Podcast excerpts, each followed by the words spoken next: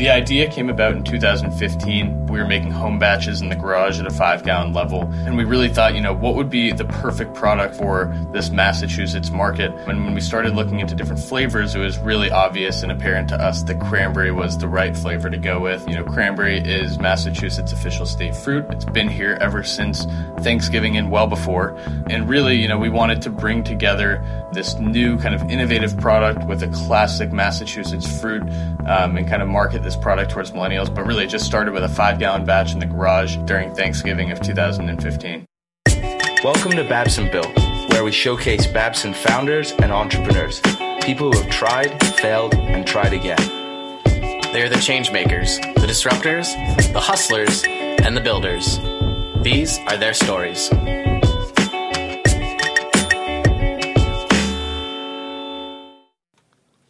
This week on Babson Built, we're talking with Briggs Original founder Michael Curson about how he took a cranberry vodka seltzer created in his friend's garage and distributed it throughout New England.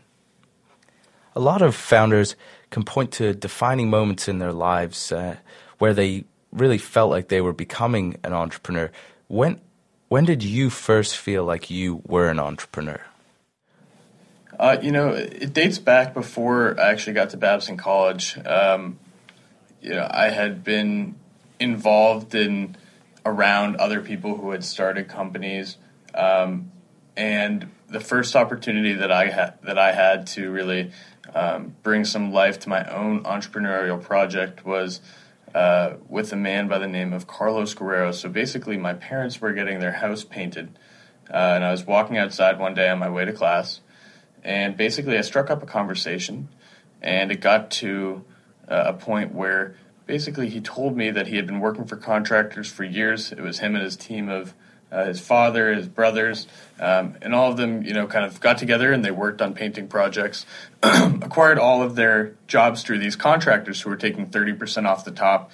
Um, and basically, I had this idea like, I know a lot of people in the area, uh, have a lot of family friends and connections, and you know, I thought to myself, maybe there'd be an, an ability or possibility that I could go out and actually uh, interact and, and open doors for his painting company uh, and take a smaller cut off of the top so that he's not getting, you know, that 30% taken off. Uh, so we ended up forming, forming a business relationship. Basically, he started his own company rather than working under contractors. Um, throughout the summer of, I believe it was 2015, we acquired multiple painting jobs as well as home improvement jobs.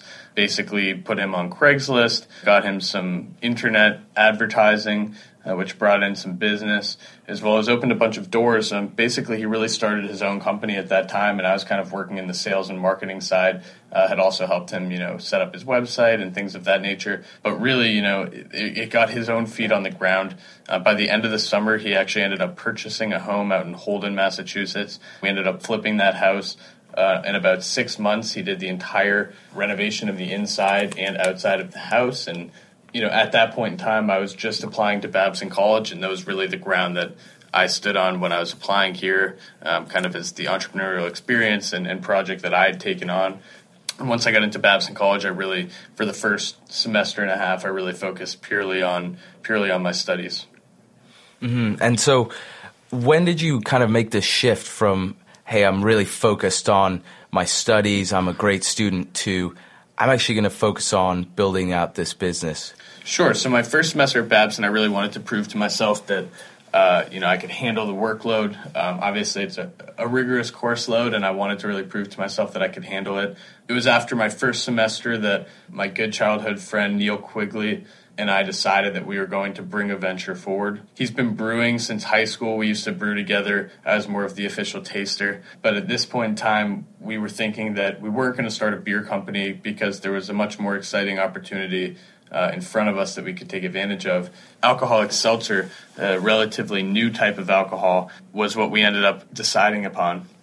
And how did you actually decide on a specific flavor and formula? Did you test it out on friends and family? What was that process like? Uh, so basically, the idea came about in 2015. Uh, we were making home batches in the garage at a five gallon level. Um, and we really thought, you know, what would be the perfect product for this Massachusetts market? Um, and when we started looking into different flavors, it was really obvious and apparent to us that cranberry was the right flavor to go with. Um, you know, cranberry is Massachusetts' official state fruit. It's been here ever since Thanksgiving and well before. And really, you know, we wanted to bring together this new kind of innovative product with a classic Massachusetts fruit um, and kind of market this product towards millennials. But really, it just started with a five gallon batch in the garage during Thanksgiving of 2015. Briggs Original is a pretty novel concept. How would you pitch Briggs to someone who's never heard of it? Sure. So, Briggs is a hard seltzer company. And if you don't know what hard seltzer is, because it's a very new category, hard seltzer is made from a combination of a fermented simple sugar base. So this simple sugar ferments out to no residuals, and what you get is a low calorie, low carb, gluten free, flavor neutral alcoholic base. Uh, and then a lot of companies will add natural or artificial flavors to that base, um, but we're actually the only company that adds 100% real fruit. So we use real Massachusetts cranberries. So what you get uh, with Briggs Original is the, the only 100% real fruit hard seltzer. We take that clean, flavor neutral, gluten free uh, alcohol base, and then we add real Massachusetts cranberries, uh, a touch of a touch of lime, and a touch of cane sugar and it really creates this very light, refreshing product that also has this nice, clean fruit juice flavor. And what were the stages that you went through in deciding to pursue your own venture? Sure. So it really started as creating this product first. Um, and we kind of just had some fun making it. We were like, hey, this is pretty tasty. Um, and I was at Babson at the time and was really itching for a project to get into and wanted that real life, real world entrepreneur, entrepreneurial experience. And uh, you know, Neil was working in the beverage industry in Boston, and we were both kind of itching to do our own thing and, and really build a project. Uh, and basically, we, we started by making the first batch, five gallons at a time. Um, and it kind of progressed from there. We said, you know, what would we actually need to do to get this product, you know, produced in Massachusetts? What does the licensing and regulation scene look like? We started doing some research on the AABC, which is the uh, the ABCC, excuse me, which is the Alcohol Bureau uh, Control Commission, and you know we really started moving from there. We talked to some lawyers and attorneys about where we'd actually be able to produce a product like this. And it kind of developed from there. Uh, we started building out a business plan, but it was one day at a time. And we were honing in on the product at the same time that we were creating this business plan. And, you know, we were talking to a lot of people. And I think that that's the one thing that is, is probably the most important for a young entrepreneur starting a new project is to talk to a lot of people in the industry, talk to a lot of people who have experience, start building those connections and building the network. And, and when we first started, it was a lot of reaching out, asking for advice. And those conversations and advice really turned into working relationships. So, you know, just to give you an example, uh, there's a, a gentleman by the name of Hans Peter Schaefer He's uh, former senior global supply chain at Miller Coors, and I got into contact with him really to talk about creating our own supply chain and, and how that would work and what type of models we would need to use for that, and and really you know looking for advice on, on the experiences that he's had in his professional career. And so he started giving me some advice. We started bouncing back and forth ideas, and eventually, you know, we had been talking maybe once a month, and then it turned into once every couple of weeks, and then it ended up turning into a couple times a week. And at that point, uh, he basically told me, you know, I'd be interested in investing in this venture. It seems very interesting to me. You know, it seems like you guys are progressing very well.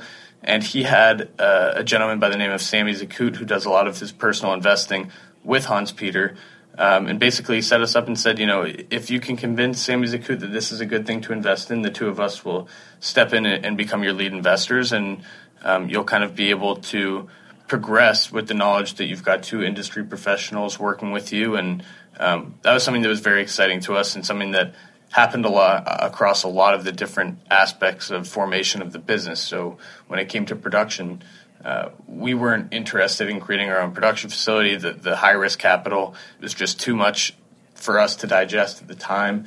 And basically, we ended up getting set up with uh, Dana Mastropola, who's a Babson MBA. And she really was, again, someone that I reached out to for advice um, and looking to kind of scope out the scene in Massachusetts. And it really turned into a working relationship over time. And uh, they decided that they were actually interested in bringing us into their facility uh, to create our product and get get our product on the market. So yeah, I mean, you know, the, the connection building and network building is really the, the key towards starting a new venture, in my opinion. Every entrepreneur starts somewhere. Are you looking for your beginning? The Blank Center for Entrepreneurship is where Babson's emerging entrepreneurs connect with the events, workshops, mentoring, and competitions that they need to build their businesses.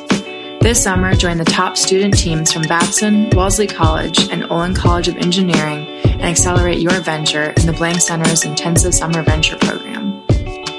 Applications open Monday, February 4th for this summer's cohort. To learn more, please visit www.babson.edu slash SVP.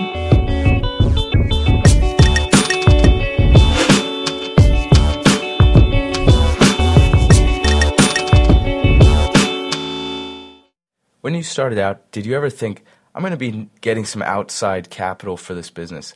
Isn't it amazing to you that you've progressed so far with that, having raised a number of rounds now? Sure, yeah. When we first started the company, it was pretty apparent to us that we would need to take in some outside capital. It's just a pretty expensive space to get into. You have a lot of upfront costs with packaging materials and raw materials and licensing uh, and attorney fees. And it was pretty apparent to us that we were going to need some outside capital, rather a significant amount of outside capital. And that was definitely a daunting task when we first started the company. You know, two two 21 year olds starting an alcohol company the way that it all really started was, like I said, with this gentleman Hans Peter Schaefer, um, started out rather adversarially and turned into kind of an investment relationship. And once we were able to secure the investment from Sammy and Hans Peter, it really allowed us to to have that backing and use that weight uh, to, to bring in other investors. Um, you know, when we were able to tell people we've brought in a significant portion of this round, it really instilled the confidence in other people to follow suit and in raising money, especially as a young entrepreneur with a new venture, it's really the snowball effect of being able to get that first investment, leverage the first investment, instill confidence in others, and and bring other people and involve other people in the round. And we're actually going into our second round of funding now. We just kicked it off a couple weeks ago, um, and it's kind of the same thing. You know, we're out right now. we are obviously talking with our current investors, strategizing on syndicating the round. One of our current investors is going to be syndicating the round. But again, it comes down to that snowball effect where you need to bring in, you know, uh, that first, you know, 30% of the round before you really start seeing everyone else kind of trying to hop in and become involved as well. Um, so, you know, that, that first 30% is always the most challenging part of, of raising outside capital. How do you manage this, all this workload that you now have? You're, you're currently building a business and you're you know managing these relationships with very high profile investors? Yeah i mean so it's kind of all in one. And as a as a you know founder of a small company you have to wear a lot of hats. And that's kind of just the name of the game is being able to handle a lot of different aspects of the project and the business um, and be able to balance them. It's definitely a lot of work. There's ebbs and flows though. So there's times where it's extremely busy, there's no time off, and then there's other times where you're really just waiting on a lot of people to get back to you and waiting on a lot of information. So you kind of see this this pull and push where you know you do as much as you can in the times where there is seemingly not that much to do and then you know obviously there's times where just an absolute mountain of work comes in front of you and you really just have to grind your way through it Briggs Original comes in some really beautiful packaging. At what's your packaging process like? Sure. So, like I said before, we're uh, co-packed at Bantam Cider in Somerville. So our product is is made at their facility, and basically we contract them to make our product. We bring in the the raw materials, and their their labor and staff creates the product for us based off of the speculation, uh, based off of the formulations that we've given them. Once the product is fermented out and the the beverage is final. Uh, it then goes into the canning process, which basically uh, a mobile canner called Ironheart comes in uh, for one day. They set up their mobile canning line, and the product that's sitting in the tank basically gets taken out and filled into these cans. We run anywhere between uh, 10 and 20,000 cans on these on these runs, and we do a run just about once a month over the summer and just about once every other month on the off season. How did you go about getting your product into the cans? What was the evolution of the whole packing process? Sure. So, I mean, in the beginning, we were creating five gallon batches at home in the garage. Um, and basically, that was, you know, us going to the brew store and getting the yeast, et cetera, getting all the raw materials and making everything on a very small scale. The, the difficult part was scaling from the five gallon batch to the, you know, 2,000 gallon batch. Um, you know, things are very different when you're dealing with that large of a scale. You know, temperature control and, and just control in general is much more difficult and in a in a larger scale, and it's it's sometimes hard to realize how many changes you're going to see when you move from a five gallon to 2,000 gallon scale, or, or really just any small scale to larger scale operation. A lot of startups face the classic chicken and the egg problem. It's really hard to sell to stores if you aren't already in stores. But you've had a lot of success getting your product into stores, and I was wondering what your secret is.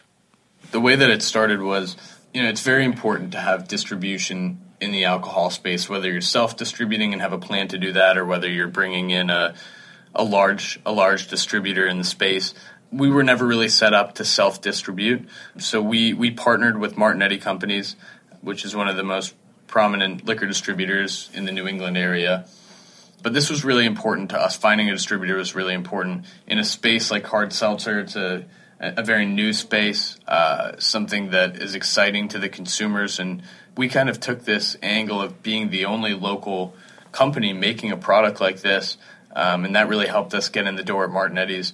But you'll see with a lot of new beer companies and startup beverage companies, they end up self distributing off the bat to prove that there is demand for their product. And then they'll sign with a distributor once they've proven that demand, or they'll build out their own self distribution operation. How are you looking to expand in the next year or so? What are your big plans? First of all, you know we're we're only in Ma- only sold in Massachusetts, mostly Eastern Massachusetts.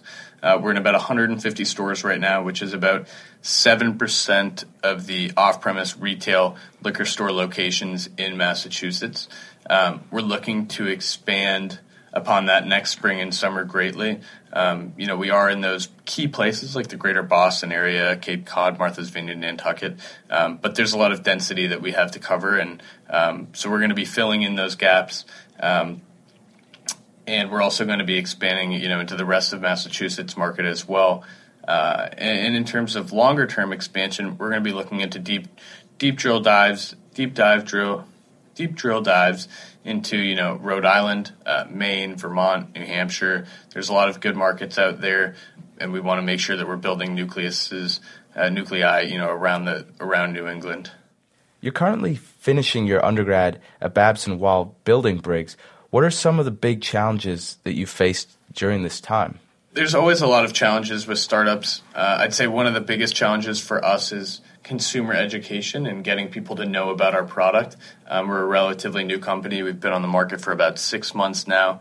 Um, and it's just very difficult to get people to know about your product. We don't have a, a massive marketing budget behind us, um, and we're competing against a lot of large corporations in this space. That being said, um, we've kind of tackled that by uh, doing a bunch of in-store tastings. So we'll set up a demo. Um, we'll be giving out free samples at liquor stores and really converting those into sales and making personal connections with the consumers.